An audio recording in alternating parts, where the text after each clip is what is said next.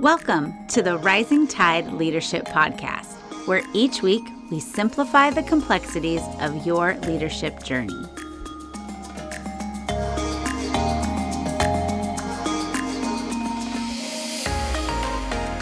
Hey, everybody. Thank you for joining us for another episode of the Rising Tide Leadership Podcast. We have a great show in store for you today. So, whether you are listening to this podcast or you are watching us on YouTube, we encourage you to download the show notes and follow along if you can. My name is Amber Jordan, and I am here with Dr. Michael David Morales, AKA Mo. Mo, it's good to see you today. How's it going? Good, good. It's good to see you as well. I'm ready to talk about leadership. Let's do it. Well, I got some incredible news this week. I mean, news that's not just good for me, but like good for the world in general, which is Friday Night Lights, the series, is back on Netflix. okay. Which you laugh, but I feel like a wrong, a significant wrong has been righted by this because I love that show. And so, of course, I've been watching it quite a bit this week. And it really reminded me of what we're going to be talking about today. Eh, because Coach Taylor, I don't know if you've seen the show, Mo, but if you haven't, what's the matter? Like, we got to get you watching this. but Coach Taylor, he's, you know, he's my favorite. And, you know, he's kind of just living the life that I want to live in Texas and football and all kinds of stuff. And so he he has his team, the Dillon Panthers, and I'm not going to tell everyone out there what happens in case they haven't seen it yet, but basically this inexperienced, kind of awkward second string quarterback, Matt Saracen gets all the set input in the QB1 position. And it's lots of pressure and you know, uh, Coach Taylor's just trying to figure out, like, what am I going to do with this kid? And he's having this conversation with his wife of just like, man, I'm under so much pressure what am I going to do with him? He's not ready. And and she just says, "You're going to do what you've always done." You're going to invest in this kid. You're going to take him under your wing. You're going to mold him. You're going to shape him. You're going to give him the skills and the confidence that he needs to be successful, like you've always done, like you did with so and so and so and so and so and so. And so it really made me think about today's topic because we've titled this episode Leaders Build People. And and that's what he does in this show. And I love it because you know, I love working with students and you know, I love football. So it's just it's just great. And so Mo, we're going to talk about how le- leaders build people and I know that you have three actions that leaders can take to really help them do this well. So why don't you tell us what is the first action? You got it. Well, um, to answer your earlier question, I have not seen Friday Night Lights. I've seen the I've seen the movie, um, and I'm guessing it's kind of built off that. But uh, don't. I'm glad you didn't spoil it for me because now I got to go see it. Anything that has a leadership lesson, I'm all about. See, you sold me. And oh, you'll love it. Right. You'll love it. and football season's right around the corner, and so I'm excited. And you know, uh, I'm in. I'm in it. Look at that. You're you're already you're already influencing. You're already building people, Amber. And so we do. We have three actions, and of course, like always, they're not the only three actions, but these are three important actions. And here's the first one: leaders chart the course. You know, there, there's a great chapter in John Maxwell's 21 Irrefutable Laws of Leadership, and it's called The Law of Navigation. And it's one of the earlier laws, which means it's something that they're kind of in order. You, you can't just jump to uh, Law 21, which is the law of the legacy, because how are you can lead a you know have a, a, legacy unless you do all the stuff before that so this one's an early chapter and i wanted to talk about this and just maybe just a little piece of that chapter and what it means to chart the course for your people. In short, leaders are people of vision. You know, th- there are men and women that can see further than other people, and a lot of times they can anticipate what's going on on, for instance, the other side of a steep mountain, or or they can kind of g- get a hunch about what's on the other side of the foggy abyss. And so, in this specific chapter, you know, Maxwell majors on the majors and he minors on the minors. And he's telling us to do the same as leaders. However, both are important. The majors are important and the minors are important, meaning vision is always the most important thing for the leader. It is. It's the most, you've got to have vision. You have to know where your company or your organization's going. And then you need to help people come alongside you to be on that journey. And the way to do that is to chart the course. In short, this chapter talks about two different expeditions with two leaders who have two different ways of leading people.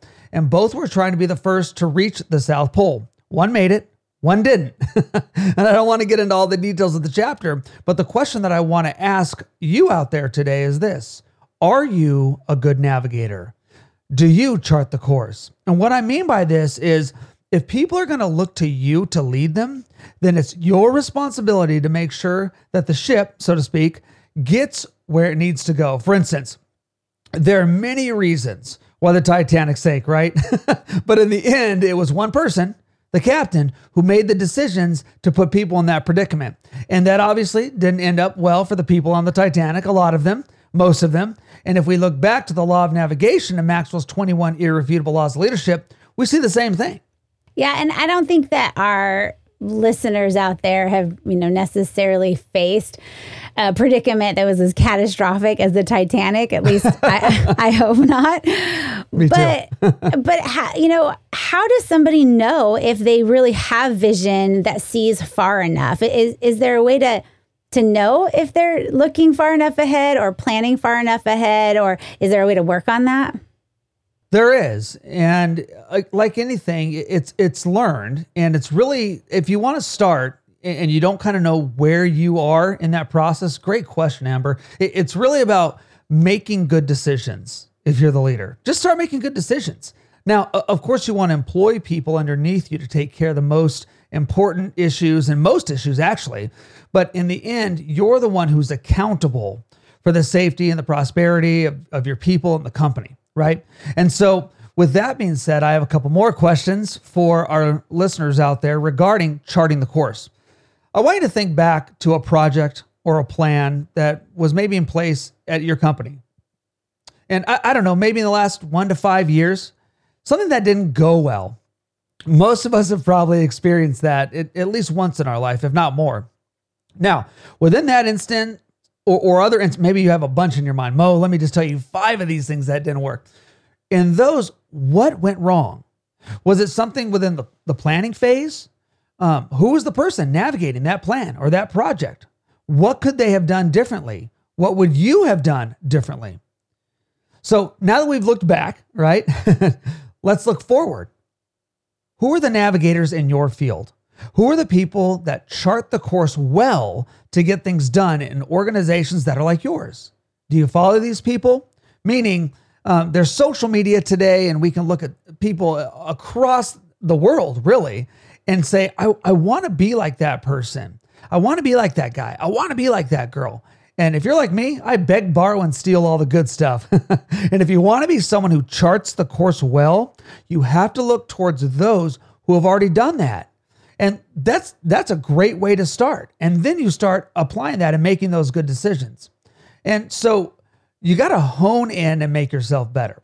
Now, of course, that's a topic for another discussion, but in general, the things that you need to be good at are important for you within your within your your company, within your industry, and you have to figure out what those are.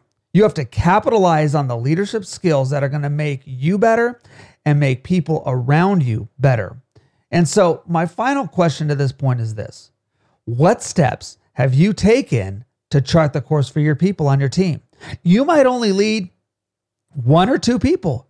You might lead 20, you might lead 100 or 200 people. But are you taking the right steps to chart the course for that team? Because as you spend time with individuals and each person on your team, you have to figure out how you can best put them in a better place to not just be better for the company, but become a better person overall. Okay, so to build people, the first action is to chart the course. What is the sec- second action?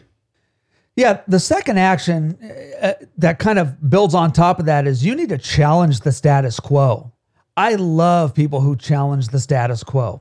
One of the best parts about being a leader is that people expect you to buck the trends and challenge the status quo. You know, find out what your company needs, find out where it needs to go, and decide what can I do to go against the status quo a little bit. Not enough to, to get fired because you make people mad, but what can you do that's different with people on your mind to take them and move them from their comfort zone to the next place that they need to be because there's no growth without pain, right? That's what we talk about when we're little kids. There, there's growing pains. Great show, by the way, Growing Pains. But, you know, when you're growing up, we have, you know, growing pains. And when we grow in our in, in our leadership with our companies, there are those growing pains, the things that we really don't want to feel, the things that that we don't want to go through, go through. But you know what? We have to do those things if we want to get better. So, challenging people to be something uh, that that they're not yet, but you know that they can be, is a great place to be, and it's something you need to get really good at. Because I'm not saying that you need to push back or be rude. You don't need to be, uh, you know, you don't need to be that that person that is just, com- you know, always making people uncomfortable just for the sake of making them uncomfortable. But you have to make them better. So remember, Everybody on your team's unique. And as the leader, it's your job to make sure that you inspire the people on your team to learn more about themselves and how to be better. And how do you do that? Well, the first thing that you need to learn is that you're unique yourself. And so don't try to be somebody else. Don't try to be other people. Don't try to be something that you're not. In my career, I, have always tried to emulate the best coaches and leaders that I know. But one thing's for certain I'm not trying to be them. I'm trying to be me because the, the, the men and women, the coaches and mentors in my life, they are incredible because they tap into what they're good at. They focus on the things that they know how to do well and they don't try to be other people. And everybody to a person has said, Mo, you need to be you. I never want to be somebody else. But Mo, how do you emulate someone and also still be you? Well, you and I have talked on several occasions about what it means to be self aware. And self awareness is the key, really, to becoming a better leader.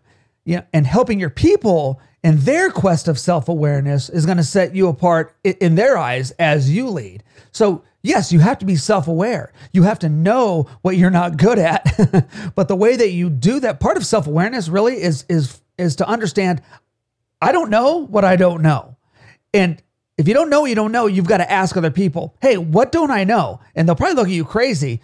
But once you open that up, they'll let you know the things that you need to get better at. And I'm not talking about just coaches and mentors in your life, I'm talking about people that are around you every day. Sometimes the people you work with on, on, on a lateral field, sometimes it's the people that are, you know, beneath you that that are looking towards you to lead them. And so that's why you need to help your people find their brand as well. In fact, uh, Seth Godin writes several books on what it means to build your own brand. Pretty much, he says, you're going to go from company to company. And, and, Amber, we've talked about before how many times people are going to change careers in their in their lives. And so Seth Godin always says, well, if that's the case, you need to build your brand. And so there's a great book, and you should pick it up. It's called Linchpin Are You Indispensable? and that that question on the front just got me right away because I'm thinking, man, I want to be indispensable. And Amber, we talk a lot about what it means to be indispensable in your industry. And so that book is exactly what it says in the title. Once you understand that you're a changed person, you can help change others. One of my mentors, a guy named Kevin, always talks about the You Project, or in my case, he talks about the Mo Project. So when I sit down with him, everything comes back to what I need to do to be better and to be the best me possible. In turn, it's my job to do the same with people. Amber, when I sit down with you, I'm talking about the Amber pro- project, right? And so every time we're talking about something, it always comes back to Amber, what do you control? What do you need to do to get better?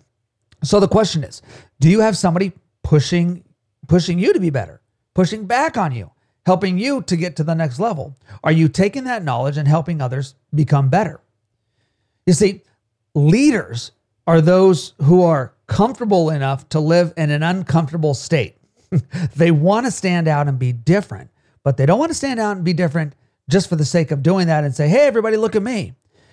They want to do this because they want to help others do the same. They want to tap into that untapped potential of others. Are you doing what it what needs to be done to help your people be authentic and transparent? Because I can tell you this, if you're not authentic and you're not transparent yourself, you're never going to be able to help your people do the same. Don't settle for behaviors that are bad and lack of competencies and what you do in your job and not knowing what's going on. Get better every day because as you get better, you're going to be able to help other people on your team be better, not just at work, but in their lives in general. You know, you need to act like a leader. And the way that leaders act is they want to make people better.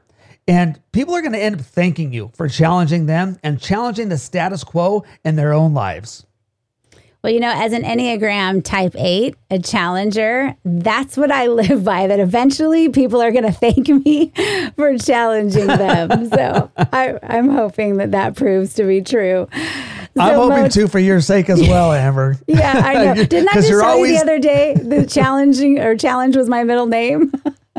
You did, and I and, and I literally looked at looked at my phone and I'm thinking, oh my gosh, so I, I love know. it. I love it. I I, Amber, you you are you you are impossible to control, and that's that's what I love about you. You are always pushing me to be better. So thank you.